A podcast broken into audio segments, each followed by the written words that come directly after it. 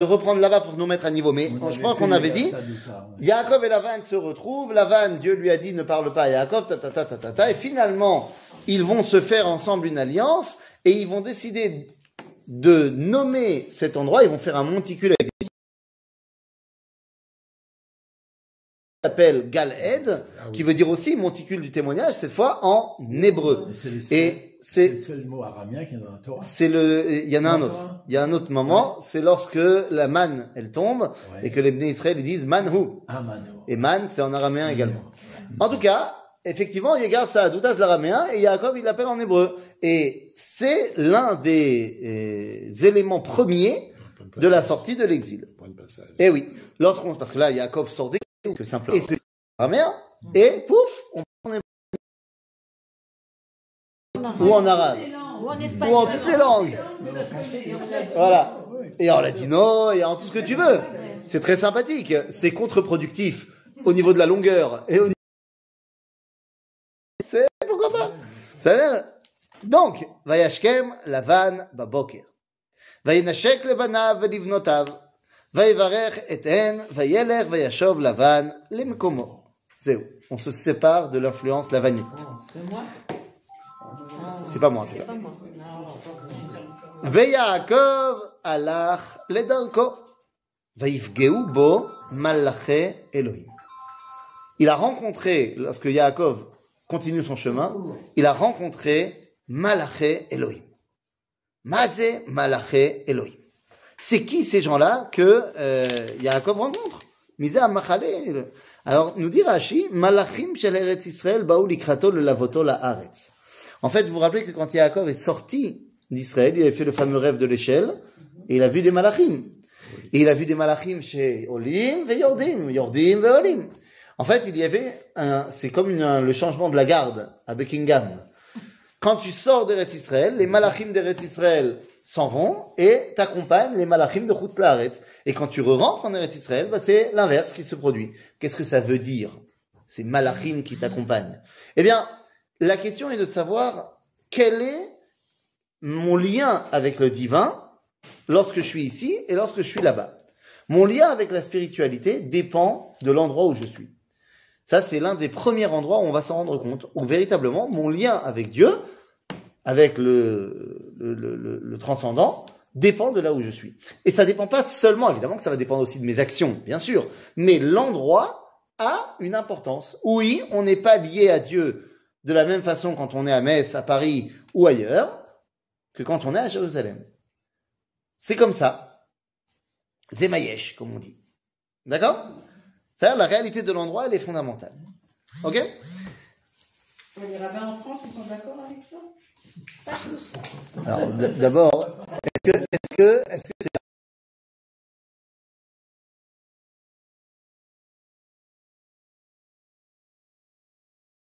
qui dit tout le temps, viendra un jour où même les rabbins devront accepter la véracité du judaïsme. Ouais. Maintenant, le problème, c'est que c'est pas du tout humoristique. Non, non, C'est pour de vrai. C'est-à-dire, moi je dis ça. Alors va venir demain un rabbin avec une grande barbe et il va dire ah ben, c'est c'est qui ce petit jeune euh, voilà. D'accord. Mais ce que je dis là, c'est pas moi qui le dis. Par exemple, c'est Rabbi Yehuda Alevi dans le Sefer Akuzari. Lorsqu'il va nous dire à propos du verset Vous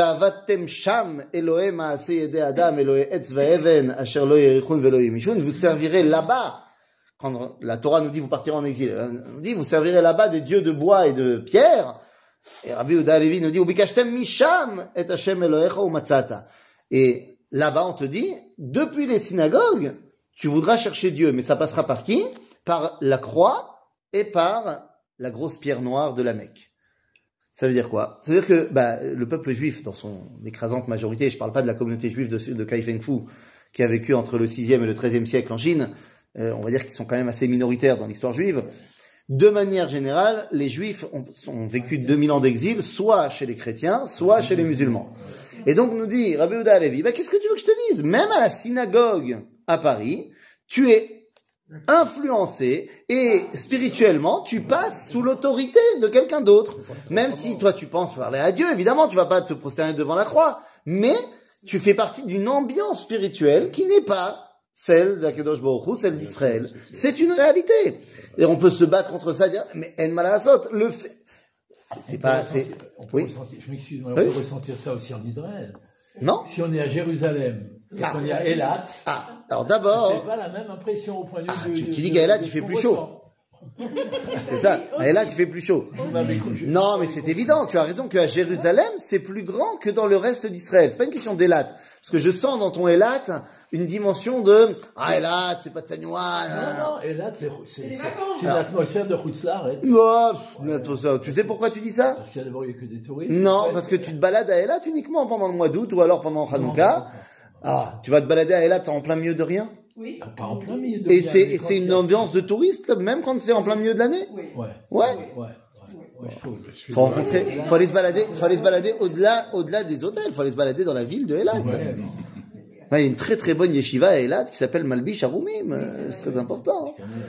Non, les amis, Elat ou pas Elat? Alors Elat, t'aurais pu me dire, euh, non, mais il y a une, une marloquette. Est-ce que c'est Israël ou est-ce que c'est pas Israël c'est Alors non, c'est pour ça que je te réponds comme ça. Si tu me dis, si tu me dis Elat, parce que tu viens avec une, un, un, un bagage de dos, tu as un bagage de religion. Non, écoute-moi. Elat, tu pourrais me dire, ah, mais Elat, il y a une marloquette. Est-ce que c'est Israël ou est-ce que c'est Ah pas oui, Israël C'est sûr. que- Non, à ce moment-là, non mais attendez, si c'est, vous parlez au niveau halachique, de me dire, t'as dit qu'en dehors d'Israël, face à Israël, c'est pas la même chose. Alors Elat, peut-être que c'est en dehors d'Israël. Là, peut- ok, très bien, on va débattre halachiquement, est-ce que c'est ça? Mais je pense pas que c'est ça que tu voulais dire. Je pense que tu voulais dire Elat parce que c'est pas tellement Yiddishkeit, euh, machin. Donc à ce moment-là, tu dis Tzfat. Ah, tu vas te balader à Tzfat, c'est- c'est Kodesh Kodashim, Tzfat. Mais effectivement, la grandeur de Tzfat ou de Tel Aviv, c'est pas celle de Jérusalem. Zénachon, que entre le reste du monde et Israël, c'est pas le même niveau. Mais de la même façon, il y a aussi une différence de niveau entre le reste d'Israël et Jérusalem. C'est tout à fait vrai. Nachon, Yerushalayim, c'est au-delà. Et c'est pas la même chose quand tu habites à Mekochaim que quand tu habites dans la vieille ville. C'est pas la même chose non plus. En malasot. Alors quand je dis dans la vieille ville, je parle de Betoch HaChomot, de l'époque du Second Temple. C'est pas exactement les Chomot que nous on a aujourd'hui. Mais bien sûr qu'il y a un- une élévation. Et quand tu es sur le mont du Temple, c'est encore autre chose. Nachon. À ce niveau-là, je suis tout à fait d'accord. L'endroit influe. Mais de manière générale, c'est exactement la même chose si tu es à Bnebrak ou à Tel Aviv. C'est c'est la même Kedusha, Bnebrak et Tel Aviv. C'est-à-dire que les choses soient bien claires. Jérusalem, c'est au-dessus, mais. Bnebrak, Tel Aviv, Otodava. Donc l'endroit va influer. Alors après que des rabbins, des rabbins ne soient pas d'accord, bah, qu'est-ce que je te dis Il y a des rabbins qui se trompent, c'est c'est- c'est des choses qui arrivent. C'est-à-dire, euh, je, je vous raconte euh, mes, mes, mes, mes travers de Shabbat Rola Moed Sukkot. J'étais, j'étais euh, subjugué. Ma, ma femme a invité euh, des, des amis, euh, enfin moi je les connaissais pas, mais des amis qu'elle connaissait de- d'Angleterre qui étaient en, en Israël. Et donc euh, très gentils hein, les gens, au demeurant, une famille, mais tu sais très euh, religieux. Alors re- ouais anglais, mais d'accord, mais c'était pas tellement ça le problème. Religieux, litaï, euh, chapeau, euh, pur et dur, haredi. Ok? Donc, euh, on a fait quelque chose que je n'avais jamais fait de ma vie et que j'avais dit que je ne ferais jamais. Et on, bah, tu sais, on m'a pas vraiment laissé le choix. hein. De toute façon, les hommes ont toujours le dernier mot dans leur conversation avec leur femme, à savoir, oui, ma chérie. Mais c'est le dernier mot. En tout cas, quoi qu'il en soit, j'avais toujours dit que je ne ferais pas comme font les religes, à savoir que Soukot, on fait des repas entre hommes dans la souka et les femmes ailleurs. Ouais, ouais, c'est- Bah ouais, bah là j'avais plus de place. Donc euh, j'ai j'ai que neuf places dans ma souka et encore une fois, quand on est neuf, euh, tu bouges plus. Donc euh, on était neuf garçons, donc les femmes mangeaient. Et donc moi j'ai mangé avec les garçons là-bas. C'était fantastique. Des gens religieux qui te prennent la tête sur des points de détail de euh, machin. Mais attention, on viendra pas en Israël. Et alors autant le père qui commence à essayer de non mais tu comprends là ça genre mais le fils 20 ans à la yeshiva me dit sans honte. Non mais tu comprends il n'y a pas de yeshivot en Israël. Pour moi il n'y a pas de yeshivot pour moi. Je dis comment ça il n'y a pas de yeshivot je te parle même pas d'une yeshiva qui passe rouga. Il n'y a pas de yeshivot à chapeau en Israël tu plaisantes. Je dis non mais il y a des grandes yeshivot Hevron Mir mais moi j'ai besoin d'une plus petite yeshiva. Et il n'y en a pas. Il n'y a, pas d'échivot en Israël. C'est la mauvaise foi accompagnée d'un- d'un- d'un- d'une d'une erreur fondamentale sur ce que c'est la Torah, Israël, ce que tu veux. Donc oui, il y a des rabbins qui ne sont pas d'accord avec moi, mais qu'est-ce que je te dis Il y a aussi des gens qui transgressent Shabbat. C'est pas pour ça qu'ils ont raison. Hein. Ça a l'air. Donc, quoi qu'il en soit, ça y est, Yaakov sort d'exil. Mamash. Et donc, ben, on nous dit, Vayomer Yaakov kaasher ra machane Elohim ze, vayikra Hashem amakom ahu, machanaim. Shte machanot, nous dit Rashi. שתי מחנות של חוץ על הארץ שבאו עמו עד כאן ושל ארץ ישראל שבאו לקראתו. Très bien. Donc là maintenant, c'est vraiment la paracha qui passe la sortie de l'exil. Et pourquoi il y a deux camps Bah, il y a le camp de Chutz Laaretz Ah, et le camp d'Eretz Israël. Ça y est, on est rentré maintenant. D'accord Et donc la paracha de Vaishtar que nous allons commencer maintenant, euh, ben, c'est en fait le prototype de la sortie de l'exil. Très important. De la même façon que la paracha de Vayetse était le prototype du départ en exil, eh bien de Vaishtar, c'est la sortie de l'exil. Alors qu'est-ce qui se passe? Eh bien, Vaishlach Yaakov Malachim lefanav el Esav achiv artsa seir sede Edom. Ok. Très bien. Pourquoi il fait ça? Il a la trouille. Alors, Bah oui. deux secondes avant il a la trouille, j'aimerais qu'on fasse un tout petit peu de géographie. Yaakov se trouve dans le nord, ouais. Oui, ok? Le nord, le Golan. Oui. Yaak- euh, Esav, slicha, habite. Vous avez une localité plus claire? Non. Alors, Seir, c'est plus ou moins Petra. Petra? Petra. Ah ouais. Petra, c'est un peu plus au sud que Beersheba. Ah oui, c'est sûr. Hein, on est bien, bien en dessous. Oui, oui. D'accord? C'est là, Adom. Ok Ah oui, Ah ben bon oui, c'est le pays des dômes. Ben oui, oui, oui, oui, tout à fait. Mais c'était avant. Oui, c'était avant. C'était là-bas. Bekitsour, donc c'est vachement loin. Et où est-ce qu'il veut aller, Yaakov? Je sais pas, bah, Beersheba, là Alors, Beersheba, Hebron, chez papa. Oui, c'est ça, Hebron, ouais, je sais pas. Il passe pas du tout par chez Esav. Pas du tout, oui. Donc il est pourquoi il rouvre euh, la plaie? Il y avait peut-être en lui, de, façon, de toute façon, d'une manière ou d'une autre, de vouloir re- re- se relier de nouveau à faire la paix avec, euh, avec les Avec son frère. À l'armée, on appelle ça Sheila de Kidbek. On appelait ça une Sheila qu'il fallait pas poser. Ouais. Et pourquoi tu... Là-bas, le temps qu'il apprenne que t'es rentré, machin, tu seras déjà installé. Pourquoi tu ouvres les problèmes? Les amis, Yaakov sort en exil. À partir du moment où Yaakov sort en exil, le rôle qu'il doit jouer dans le monde, qui le joue? C'est Esav. Esav prend euh, la responsabilité et de lui et de Yaakov, puisque Yaakov n'est plus là. Lorsque Yaakov veut revenir sur le premier plan de la scène internationale, eh bien la moindre des choses est de demander la permission à celui qui a rempli son rôle pendant toute cette époque-là. Parce que vous partez, imaginez vous partez, partez pour une durée indéterminée euh, de chez vous, et il y a quelqu'un d'autre qui gère. Et ce quelqu'un d'autre, il gère pendant 20 ans, 30 ans, 100 ans, 2000 ans, et tu reviens. Alors évidemment que légalement c'est à toi, mais je sais pas, une petite lettre en recommandé, je, reviens. C'est la moindre des choses. Eh bien les amis, à chaque fois que Am Israël va sortir d'exil, il devra d'abord demander la permission à celui qui maîtrisait le monde, qui gérait le monde pendant son exil. Les Anglais. Alors, vous allez tout de suite aux Anglais. Venez, on va dans l'histoire. Là, Yaakov parle à Esav. Il veut, il veut mettre Esav au courant. Plus tard, nous, à Israël, on va sortir d'Égypte. Eh bien, Moshe va envoyer un émissaire auprès du roi de Édom pour lui dire, ça y est, on sort d'exil. Ah, Mais avant cela, Mais Dieu, combien il a, il a bossé, entre guillemets, pour avoir le ishour, le hockey de Pharaon? Il aurait pu nous sortir comme ça d'Égypte. Bah oui, Ouais. Mais il veut la permission de Pharaon. bien sûr. Il y a, À quoi bah, il y a- il y a plein de. Bah, ils étaient quand même esclaves, hein. Attends, attends, deux secondes.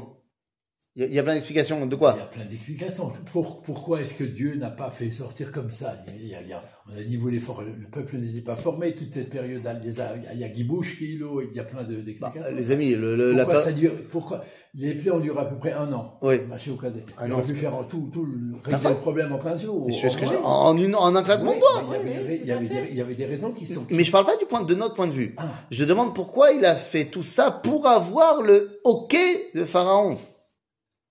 Parce que dans la Torah, toutes les explications que tu me donnes sont pas marquées dans la Torah. Dans la Torah, la seule chose qui se passe, pourquoi il y a tant de plaies, C'est parce qu'à chaque fois, on demande la permission à Pharaon, et tant qu'on n'a pas reçu, ben on part pas. Le fait qu'il y ait d'autres raisons, t'as raison. Il aurait pu aussi donner la permission tout de suite. Il aurait pu. Oui, Il aurait pu d'ailleurs ne pas donner la permission. aussi. Ok Mais de, tu vois que Dieu, c'est important pour lui que Dieu, que Moshe, euh, là, que Pharaon, il donne la permission. Donc quand on sort d'Égypte, quand on sort de Perse, puisque ce n'est plus Babylone, puisque Babylone certes nous a envoyés en exil, mais entre temps ils ont été conquis par les Perses, Nous le... et donc c'est les Perses qui gèrent, et les Perses vont faire la déclaration de Koresh. Cyrus, roi de Perse, qui donne la permission aux Juifs de rentrer chez eux. Ah, ben voilà. Et de la même façon, Lord Balfour va donner la permission aux Juifs de rentrer à la maison. Alors vous me direz, la déclaration Balfour, on en parle, on en parle. En vrai, vous savez qu'elle n'a aucun poids, cette déclaration Balfour. Non, c'était une déclaration d'intention. Ah, de qui à qui? De, de, Déclaration du gouvernement d'intention. du ministre des Affaires Alors non. étrangères anglais À qui à, à- Ah, Ah, ah, directeur d'agence. Chaim- À personne. Du tout. La déclaration Balfour, c'est la déclaration d'un bonhomme, voilà, d'un bonhomme, Monsieur Balfour. Oui. certes ministre des Affaires étrangères de Sa Majesté, mais c'est une lettre qu'il envoie À Monsieur de Rothschild. De la branche anglaise. Ok, c'est tout.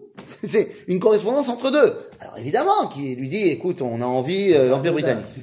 C'est le fait que la déclaration Balfour va être signée, ratifiée par la SDN trois ans plus tard.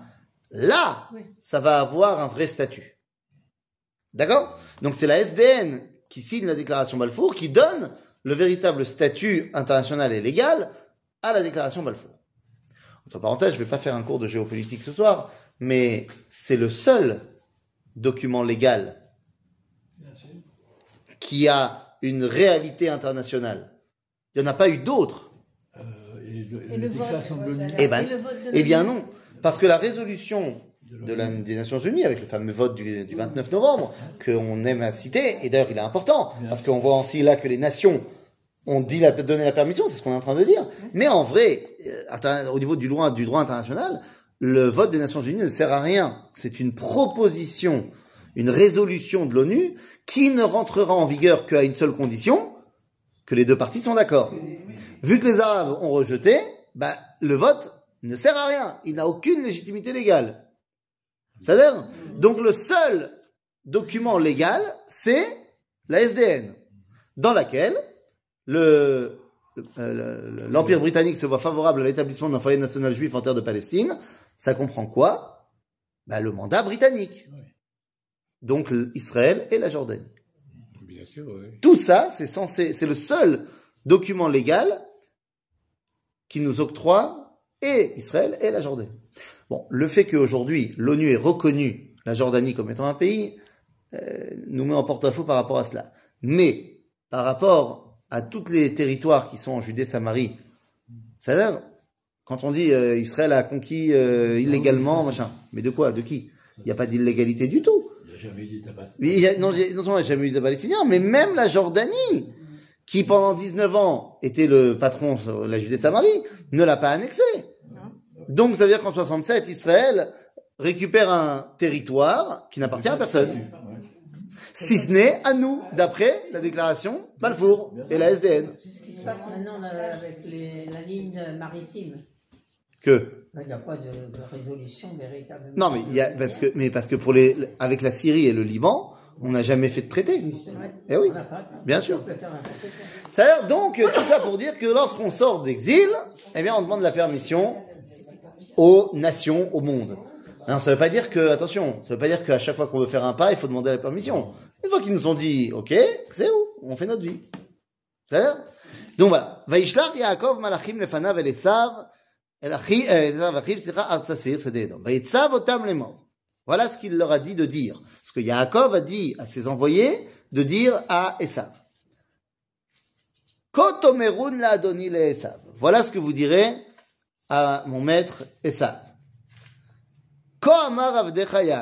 Ainsi parle ton serviteur Yaakov, ça c'est pour amadouer un petit peu le public. Im lavan garti va echar adata. J'ai vécu chez Lavan.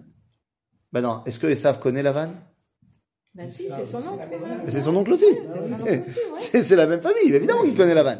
C'est-à-dire, Im Lavan Garti, est-ce qu'on sait que vivre avec Lavan, C'est facile ou c'est pas facile? C'est pas facile.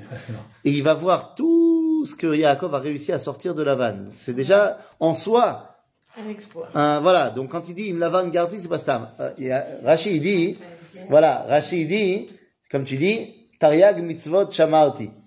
D'accord Rashi il te dit, Im Lavan Gardi, en Gematria, ça fait, ça fait 613. Donc c'est, j'ai réussi là-bas à suivre les 613 mitzvot. Alors, eh, hein, je suis un bon. Ok, très bien. ויהי לי שור וחמור, צאן ועבד ושפחה ואשלחה להגיד לאדוני למצוא חן בעיניך. Je suis très riche et donc je suis venu te essayer de trouver grâce à tes yeux. וישובו המלאכים אל יעקב לאמור, באנו אל אחיך אל עשיו וגם הולך לקראתך וארבע מאות איש עמו. On arrive vers, euh, en fait ils sont revenus beaucoup plus tôt parce que ils disent à Yaakov, euh, il est au courant que tu viens, et il vient avec tous ses hommes, 400 hommes avec lui. Et là, Vaïra Yaakov Meod Vayetzerlo. Il a eu peur. Il a eu peur. Et c'est là qu'on doit se poser la vraie question, pourquoi il a eu peur Alors je vais me dire, bah, l'autre il vient avec 400 hommes armés, euh, ça fait peur. Oui, ça- Oui, mais non. Non, c'est pas ça, c'est toute l'histoire du revenu, ce qui s'est passé, quoi. Quoi du revenu? La vente de trucs, le, Et pourquoi ça lui fait peur? Ça fait peur, parce que, Ah, donc il dit, il a peur de se faire tuer. Voilà. Et c'est ce que Rachid dit, Shema Yareg. Mais sauf que moi j'ai un problème, pourquoi il a peur? Il y a 20 ans, Dieu lui a fait une promesse. Il lui a dit, je te protège et il ne t'arrivera rien jusqu'à ce que tu rentres chez papa. Donc, ben, il ne doit pas avoir peur. Notre ami Yaakov, Dieu lui a promis. Il faut se préparer aussi. Il faut... Non, mais ça c'est autre chose. Mais pourquoi il a peur? Moi, ma question c'est pourquoi il a peur? A priori, il croit en Dieu, d'après tout ce qu'on a vu de lui. Donc Dieu lui a promis, il t'arrivera rien. Pourquoi il a peur? De tuer quelqu'un. Alors toi, tu dis, il a peur aussi de tuer quelqu'un d'autre. Shiarog ou et Acherim. Ça, on y reviendra juste après, si tu veux bien. Mais d'abord, je reste sur le pourquoi il a peur. Eh bien, en fait, il a donné la réponse. Il a dit, Imlavan garti va echar ad ata. Et j'ai tardé jusqu'à maintenant. Les amis, on a tous euh, des sentiments extrêmement euh, forts quand on parle de la Shoah, quand on parle de ce qui s'est passé à 75 ans. J'ai pas besoin dans ce groupe-là ici de développer. Mais posons-nous une autre question, à mon avis, qui est, qui est, qui est évidente. La question n'est pas tant comment ça se fait qu'il y a eu la Shoah là il y a 75 ans. La question c'est comment ça se fait qu'il n'y a pas eu ça avant? Non. Shoah comme ça. Il y, a, il y a eu, il y a eu des, des énormes persécutions. Oui, mais, mais Isabelle la catholique, si tu te convertis, elle te fait plus rien. C'est-à-dire que, la- la- non, mais il y a eu des, pogroms. il y a- les amis, il y a eu des expulsions des juifs de partout, ça c'est pas un problème. Je dis simplement qu'il y a eu des pogroms, il y a eu des expulsions, il n'y a pas eu la Shoah. C'est-à-dire cette volonté de détruire de A à Z le peuple juif, Il y a pas eu. il n'y a pas eu. Maintenant, ils n'ont pas été sympas avec nous, hein, je ne peux pas dire ce que j'ai pas dit. Mais il n'y a pas eu la Shoah. Et la question c'est, la malo. Est-ce que c'est simplement un manque de moyens Je pense pas. Pense que c'est pas une question de moyens. Et là-bas, nous dit la Torah, euh, dans la paracha de Vaetranan, que effectivement, Akadosh Baruch Hu fait une promesse au peuple juif, ve'af gamzot, malgré cela, biyotam be'eretz oivehem, lorsqu'ils seront dans le pays de leurs ennemis, lo ma'astim ve'lo euh, euh, lo ma'astim ve'lo afartim lechalotam la'afer et beriti itam. C'est-à-dire, je ne les abandonnerai pas et je ne les laisserai pas tomber de mon alliance quand Quand ils seront dans le pays de leurs ennemis. Nous avons une promesse d'Akadosh Baruch que Am Israël, je parle évidemment au niveau collectif, je parle pas de monsieur et madame, tant qu'on doit être chez nos ennemis, eh ben on va pas disparaître. Et j'insiste sur le tant qu'on doit être. Nous dit la Torah, biyotam. Rachid dit, behavayatam yiyu. C'est-à-dire au moment où ils doivent y être. C'est-à-dire, il y a l'exil qui est décrété par Dieu. Bon, il y a une période à cet exil-là. Tant qu'on doit y être, eh ben, puisque Dieu nous a mis là-bas, qui nous protège. Mais à un moment donné, pas ici? Non, non, ici on est protégé évidemment. Ah. Mais là, on va parler d'un autre problème, de, du passage de l'un à l'autre. C'est-à-dire, qu'est-ce qui se passe quand c'est plus le moment d'être en exil? Métier Correct toujours. quand même. Ah, Ça veut dire qu'il aurait dû tous partir le, le lendemain de la déclaration de la société. Bien sûr, c'est dangereux. Et je vais même étayer mes propos.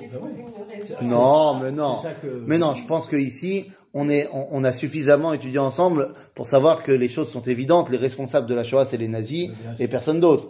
Euh, c'est- évident que il n'y a pas de justification à quoi que ce soit. Si Dieu il avait voulu tuer 6 millions de juifs, il aurait pu faire tomber un astéroïde sur 6 millions de juifs et on serait, on serait mort et puis voilà, point barre. Euh, la, la question de la Shoah, c'est même pas une question. Il y a des gens qui ont décidé de faire ça et c'est eux qui sont responsables. Euh, point. Donc je je viens pas du tout euh, légitimiser quoi que ce soit. Je dis qu'il faut se poser une question au niveau du timing. Et la question du timing, en fait, elle n'est pas que dans la Shoah elle va se répéter encore une fois dans l'histoire. C'est-à-dire que à chaque fois qu'il va y avoir une tentative clairement, et clairement énoncée de vouloir détruire le peuple juif, comme l'Iran. en l'Iran, c'est maintenant, c'est maintenant. Mais euh, viens, on passe d'abord dans l'histoire. Ouais, bon. Toutes les fois où il y a une tentative énoncée de vouloir tuer le peuple juif, c'était à chaque fois dans cette transition entre exil et Géoula. Ici, la première fois, puisqu'on sort de chez Lavan, on n'est pas encore revenu chez Papa Yitzhak, arrive Esav et veut nous tuer, finalement, on réussit à changer le truc et, bon, Hachem, il va rien se passer. Parce qu'il y a transition. On, Yeah. de- C'est ça. on est dans cette transition. On est dans cette transition. On n'est plus chez Lavan. Alors pourquoi Esav, il vient pas attaquer? Il sait très bien que Yaakov est chez Lavan. S'il veut tellement nous détruire, pourquoi il vient pas chez Lavan Tu sais pourquoi? Qui va nous protéger? Imaginons, Esav arrive avec ses hommes chez Lavan. Qui va nous protéger? Lavan. Pas parce qu'il nous aime bien. Parce qu'il est attaqué aussi. attaqué. Oui. Là, là c'est parce que bah, s'il reste chez Lavan Yaakov, il ne le dérange pas. Pourquoi il est plus énervé contre lui Mais- Qui lui a pris son droit euh, Bien sûr qu'il doit être 40, encore 30 ans, énervé. là, je sais 20 ans, combien, 20 ans. qu'il est, resté- là-bas. Ouais, il lui a rien fait. Il. Mais c'est ce que je dis. Pourquoi il fait rien? Toi, tu dis parce que ça le dérange pas. Moi, je pense que si au moment où il arrive, il, il il s'énerve et il vient le voir, c'est que ça, ça- c'est toujours pas passé son histoire. Bah. Il est- c'est c'est resté là. Bien mais sûr. S'il était resté chez, chez, Chez Lavan, c'était resté là aussi. C'est toujours là. Mais Esav, il n'est pas resté Comment chez ça, il. Non, non. Et ça, il est resté chez, il est resté euh, Ah, d'abord chez papa et après il est parti à Seir. Ouais. Je dis simplement que Il est protégé par Dieu quand il est en exil. Oui. D'accord Chez Laban. oui, Il est protégé par Dieu quand on est en. en, en- avec Tzahal. en Israël. Mais le quand on voyage. est- Quand on est en Israël, on a Alors, notre donc, armée. La transition. C'est entre les deux. Et non. Et, là, non. et là, Quand je dis qu'il y a un problème. Là, je dis qu'il y a un problème. Et dans deux secondes, vous allez comprendre le verset qui le dit clairement. Mais je veux d'abord faire une, une, ré- un récapitulatif historique. Que vous compreniez que ce n'est pas seulement une fois. Là, c'est le cas. Ça sera le cas de nouveau en Égypte. Le petit-fils de Esav, Amalek. Amalek, c'est le petit-fils de Esav. Il devient un peuple. Quand on sort d'Égypte, il vient nous attaquer. Il va y avoir Amalek. Au moment où on vient de sortir d'Égypte, il va y avoir Amalek. Ah oui. Dis-moi, pourquoi tu ne nous attaques pas avant? Bah, Évidemment, si je t'attaque en Égypte, les Égyptiens, ils vont faire de, une bouchée de moi. Oui, c'est le petit-fils de Esav. hein. C'est le fils de Eliphaz. Et Eliphaz, c'est le fils de Esav. Oui, et désolé. C'est pas, moi. Maintenant, donc pareil, on sort d'exil, on est sorti d'Égypte, mais on n'est pas encore arrivé en Israël. Amalek arrive. De la même façon, Koresh nous a donné la permission de partir, mais on n'est pas encore rentré avec Ezra et Nehemiah. Donc, Aman, Aman. il nous tombe dessus. au milieu. Hum. Aman avec cette volonté de détruire le peuple juif. Je dis que dans notre génération, eh ben, il s'est passé la même chose. On a eu la permission des nations de rentrer. On n'est pas encore, on n'a pas encore créé l'État d'Israël en 48. On sait ce qui s'est passé au milieu. Je dis simplement que je fais un, récapitulatif de l'histoire du peuple juif. Et donc, à chaque fois qu'on est dans cette transition, le danger de l'annihilation par une force qui veut nous détruire, c'est présenté. Et, c'est ce que nous disons. Attends, attends, attends, j'y viens dans tes croisades. Pas du tout. Parce qu'autant des croisades, Quand ils sont- Mais, mais, non, mais c'est pas mais, mais, mais d'abord, un, les croisés, autant des croisades, Non, ils je n'ont pas. parle de roule. Non, non. Quand ils ont, non. Tu parles de quoi? De ceux qui sont arrivés en Israël? Ils sont arrivés en Israël, Mais encore une fois, ils ont Ils tué ont des juifs. Non mais attendez, vous avez pas compris. Je, je répète que cette protection, euh, c'est pas un truc qui fait que euh, jamais personne ne va mourir. Aujourd'hui, en Israël, il y a des attentats et il y a des gens qui meurent. Donc, je parle au niveau du clan Israël. Je parle pas, du, malheureusement, du pogrom ou de l'attaque ou des, croisés qui vont massacrer euh, tant ou tant de personnes. C'est c'est pas de ça que je parle. Malheureusement, ça, c'est et pendant l'exil, et pendant la Géoula, et pendant tout le temps. Malheureusement, il y a des gens qui font le mal. Mais il y a une différence entre un pogrom et la Shoah. Cette volonté de tuer des juifs parce qu'on est passé devant une communauté juive et on n'aime pas les juifs, donc on les tue, comme ce qui s'est passé avec les croisés. Qu'est-ce qu'ils ont fait les croisés? Ils n'avaient pas comme objectif de tuer le peuple juif. Ils avaient comme objectif de libérer le tombeau du Christ. Mais en chemin, fallait quand même s'entraîner. Voilà. Et donc, dès qu'on passait par une communauté juive, Non, à, à, à Mayence, au- à Speise, Ah oui, mais quand ils sont arrivés ici, eh ben, ils ont massacré, tu sais qui aussi bah oui, Les musulmans, les juifs, les chrétiens d'Orient, ils les ont massacrés aussi. Donc on peut pas dire que c'était un truc euh, euh, face au peuple juif. C'est-à-dire, c'était, euh, on tue tout ce qui est pas croisé. C'est ça. C'est-à-dire, c'est pas la même chose. Le fait que c'est croisé, c'était des pourris, c'est une réalité. C'est-à-dire, c'est pas, on va pas se, on va pas refaire le match. Agave entre parenthèses. Et j'ai dit ça euh, à Philippe Cohen euh, il y a quelques Shabbatot, parce qu'il a pas, il, il était choqué que j'avais dit un truc. Euh, au même moment qu'il y a les croi- la première croisade, Mhm. c'est-à-dire et que euh, il y a les décimations des communautés de Choum, ok, des communautés de la vallée du Rhin, et qu'on en parle jusqu'à aujourd'hui. les au même moment, il y a l'extermination totale des communautés juives de Malaga et des environs de Malaga. Ok C'est exactement la même croisade, seulement c'est fait par des musulmans dans le monde arabe. Oui, arabe. Personne n'en parle. Peut-être aussi parce que l'histoire a été écrite par des mecs qui avaient un nom qui finissait en Stein, mais personne n'en parle. Et en termes de nombre, c'est pas moins de juifs qui ont été massacrés. Mais pas par les mêmes. Ah non, pas par les chrétiens, par les On musulmans. n'en parle pas. Bah, on pourrait parler aussi des musulmans. Non, toute l'histoire des croisades, c'est c'est un, deux. Et pour trois. moi, le comble dans tout ça, Des musulmans qui ont tué à, à Malaga, c'est plus, ça relève beaucoup plus d'une d'une histoire juive. Ça, c'est Ah ben complètement. Mais enfin, ça a été tué par, ils ont été tués par les musulmans. Mais non, mais ils ont été tués par les musulmans. Pourquoi? Parce que bah, de la même façon que les croisés, les chrétiens n'aimaient pas trop les juifs, bah, les musulmans n'étaient pas trop les, pas trop les juifs pas. non plus. Je dis simplement que bon, il y a une histoire un petit peu sélective. Moi, le comble de, de, de tout ça, c'est pas notre sujet, mais, mais moi je suis euh, choqué à chaque fois que je vois euh, des juifs euh, qui amènent euh, leur famille et pourquoi pas. Euh, vous savez, tous les ans, il y a le festival des chevaliers euh, dans la vieille ville. Tous les ans, oui, tous les ans, un festival des chevaliers, pendant trois jours, et il y a plein de- d'activités, plein de trucs, machin, tu peux avoir des chevaliers en armure, genre, oui, c'est rigolo, hein. Demain, on va faire le festival des nazis euh, à Jérusalem, allons voir comment on apprend à saluer, c'est fantastique. C'est-à-dire, les croisés, c'était des bourris,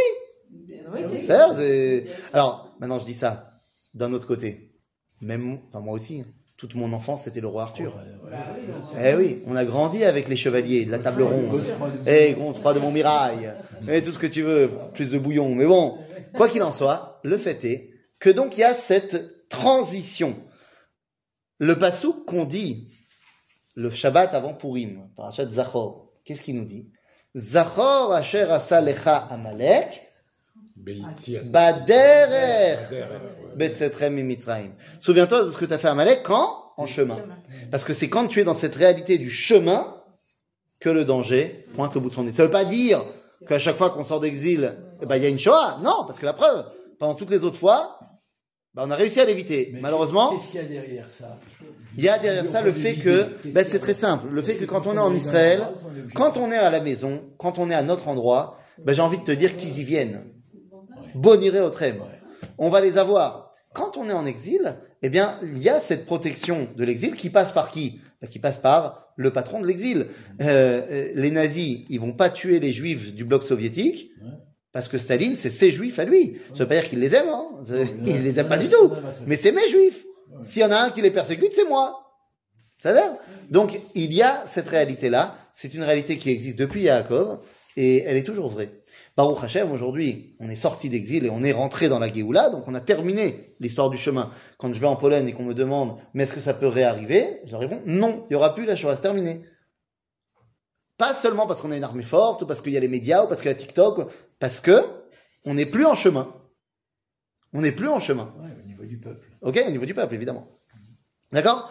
Donc là, Yaakov, il dit, pourquoi est-ce que j'ai peur? Bien sûr que j'étais protégé quand j'étais au moment où je devais y être.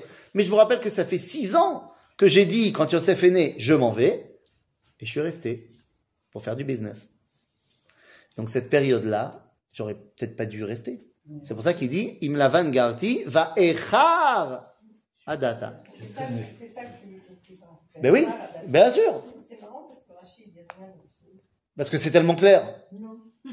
Quand c'est clair, Rachid il dit pas. C'est très clair. À tel point que le Talmud va nous dire que ce problème-là, c'est ce qui va faire peur à l'un des plus grands maîtres du Talmud, s'appelait Rava, qui avait peur de l'époque messianique, à tel point de dire Yete velo achmine. À propos du Mashiach, il disait qu'il vienne, je veux pas le voir. C'est-à-dire, je veux pas être là pendant l'époque messianique. Alors son, sa chavruta, Abaye, il lui dit, mais pourquoi t'as, qu'est-ce qu'il y a, pourquoi t'as peur? Tu as peur de quoi? Il dit, Chevle Mashiach. J'ai peur des douleurs de l'enfantement messianique. Or, les douleurs de l'enfantement messianique, dont on sait aujourd'hui, c'est la Shoah. Alors, son copain, il lui dit, bon, tu sais bien qu'il y a un moyen de se préserver des Chevle Mashiach. C'est quoi? C'est Torah avec Milut Rasadim. Et Rava, il lui dit, ah, ça marchera pas. Torah avec Milut Rasadim, ça protège pas de la Shoah.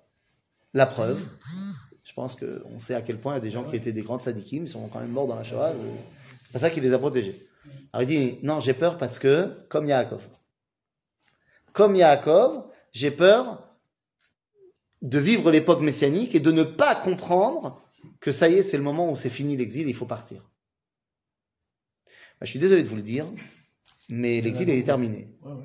Et qu'il y a plein de gens qui n'ont pas encore compris. Et moi, eh ben, j'ai peur, Pour eux. vraiment pour eux. Oui, oui, c'est ça. Parce que euh, la réalité du peuple juif en Routslaret aujourd'hui, Elle est catastrophique. elle est catastrophique, ouais. pas seulement au niveau de l'assimilation, mais sûr. aussi au niveau sécuritaire. Sécuritaire. Vous allez me dire, non, mais attends, il y a des attentats en Israël aussi. Nahon. Et je rappelle ici les paroles de mon papa Shlita, euh, mon père Shlita, qui m'avait dit euh, le soir du Bataclan, enfin le lendemain, parce que c'était Shabbat, le lendemain du Bataclan, donc évidemment tout le monde était choqué, mais je vous rappelle qu'au moment où il y a eu le Bataclan, nous, ça faisait un an qu'on était en intifada. L'intifada des couteaux. Il y a eu ça aussi. Et il me dit, eh, vous, ça fait, je sais plus combien de mois qu'on était dans le truc. Vous, en plein de mois, il y a eu 23 morts. Euh, nous, une soirée, 140. Hein Eh, mais ça nous fait rire, mais c'est terrible. Ça. Non, mais c'est- on, on sent dans le monde entier maintenant que, c'est- que les juifs sont pas. C'est un vrai problème. C'est-à-dire, donc, Bekitsour, euh, tout ça reste dans le Vaïra Yaakov Meod. Après, tu dis Vayetzer lo. Ça suffit pas, pas seulement Vaïra Yaakov, on a dit, il a eu peur de se faire tuer, tout ce qu'on vient de dire. Mais Vayetzer lo, il était très angoissé. Rachid nous dit, Shema Yaarog hu et Acherim. Mais qu'est-ce que c'est de tuer, De tuer qui? son frère. Ah ben non Et Alors, Shema Yaarog hu et Esav. Ah ouais. Là, il nous dit, mais c'est qui Acherim? Si tu dis qu'il avait peur de tuer des gens, ah, c'est la guerre, mon ami. Qu'est-ce qu'il y a? Il t'attaque. C'est pas toi qui as lancé l'idée. Acherim, dans la Gemara, c'est Rabbi Meir. Rabbi Meir, Rabbi Meir Balanes, Rabbi Meir Balanes. Sais la bougie. Rabbi Meir. Tu vois? Je dis Rabbi Meir, elle s'est réveillée. Ben évidemment. C'est comme ça qu'il faut dire, non? Oui, il a bien prononcé. oui. Rabbi Meir. Rabbi Meir, Banis. Ah, bah, on dit pas le lamed. Banes.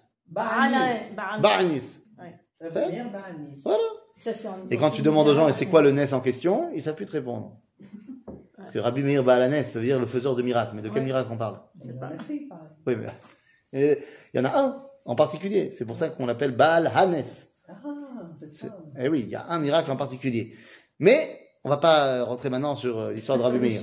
Mais attends, quel rapport? Rabbi Meir, c'est 1500 ans après Yaakov. Oui, c'est ça. Quel rapport? Ouais. Pourquoi il a peur de tuer Rabbi Meir? Eh bien, Rabbi Meir est un descendant de Esav. Ah oui, aussi. Eh oui, Rabbi Meir, bien sûr, Rabbi Meir est un descendant de convertis. Eh oui, Ouais. descendant de convertis de Esav. Ah. Eh oui. Alors, qu'est-ce que ça veut dire que Yaakov, il a peur? Il dit, mais dans Esav, il y a des choses très bien. Il y a des choses qui un jour vont sortir Rabbi Meir. Moi, j'ai peur de détruire ça. Et ça, c'est un vrai problème. Ah oui. Hein Il avait la prophétie juge. D'abord, Yaakov, bon, c'est pas n'importe qui le bonhomme. Oui, Mais effectivement. Oui. Bah, il se trouve que c'est la même chose avec Moshe. Mm. Alors, on n'est pas encore dans le Sefer Shemot, mais Moshe, vous vous rappelez une histoire où il y a un Égyptien et tout, il va tuer l'Égyptien. Et qu'est-ce qu'il fait? Il le tue. Et après, il fait quoi? Il l'enterre. Il l'enterre. Voilà. Et il s'enfuit. Ça, euh, pourquoi il l'en... Et, juste avant d'enterrer, il a fait quoi? Vaïfen kovako. Il a regardé un le ou pas? On, m'a vu. On m'a. Alors, il a regardé pourquoi? De ce qu'on dit en général, c'est pour voir que personne l'avait vu. Voilà. Est-ce que ça a marché? Non. Non. Non, il est très mauvais, hein, ce jeu. hein. Oui. Parce que le lendemain matin, quand il, a- il voit les deux juifs qui se disputent, il dit Ah, tu vas nous tuer comme tu as tué l'Égyptien Tout le monde est au courant. Donc, soit Moshe est très mauvais, soit c'est parce qu'il a regardé. Et nous dit le Sefer Zohar que Vaïfen Kovako, il a regardé dans tout le passé de cet Égyptien, tous ses anciens Gilgulim dans son futur, et il a vu qui en sham ish, qu'il n'y a personne qui va sortir de cet Égyptien-là. Donc c'est bon. Mais comment, comment est-ce qu'on explique un petit peu, c'est qu'ils puissent voir Comment est-ce qu'on Non. explique Ah, tu dis avant de tuer hein. Comment est-ce Il aurait peut-être dû regarder avant. Comment est-ce qu'on comment est-ce qu'on explique que Moshe avait déjà comme ça le, j'allais dire, le roi Hakodesh ou le de une voix à ce moment-là Bah, alors, quoi c'est- arrivé quand il est Oui. quand il est arrivé le SNE. Oui, c'était tout à après. fait, c'était après, bien sûr, il s'est enfui après. Ouais. Nous, nous dit le Rambam, le début de la prophétie de Moshe commence là. Parce qu'il fait un acte qui est basé sur la morale. En tout cas, quoi qu'il en soit, euh, on voit ici que Yaakov a très très peur de Ok, il va falloir que je fasse quelque chose. Est-ce que je risque de prendre les bonnes choses de Esav et de les empêcher de venir, au- de venir au monde Mais malasot, c'est pas parce que j'ai peur que je fais pas le boulot. ויחץ את העם אשר איתו ואת הצאן ואת הבקר והגמלים לשני מחנות. J'ai séparé tout le monde en deux, il a séparé tout le monde en deux camps. ויאמר, אם יבוא עשיו אל המחנה האחד ויקהו, והיה המחנה השני הנשאר לפלטה. Comme ça, s'il me frappe un, l'autre au moins il survivra. ויאמר יעקב, אלוהי אבי אברהם ואלוהי אבי יצחק, השם האומר אליי, שוב לארצך ומולדתך, ואטיבה עמך. קטונתי מכל החסדים ומכל האמת, אשר עשית את עבדך, très jolie chanson de Nathan Razel. Le c'est la chair. Hein, t'as vu Bien fait. Dans la chanson. Alors, tu sais quoi Je m'arrête là-dessus et sur une anecdote. D'accord Et on s'arrêtera sur ce verset. Il y a euh, presque 9 ans, ça, le, le 12 déce- le 19 décembre, ça fera 9 ans. Ok? Ma femme est rentrée en salle d'accouchement. Seulement, par euh, différence des deux premiers accouchements, elle a décidé que cette fois, il n'y aura pas de péridurale que ça sera un accouchement naturel. Ok?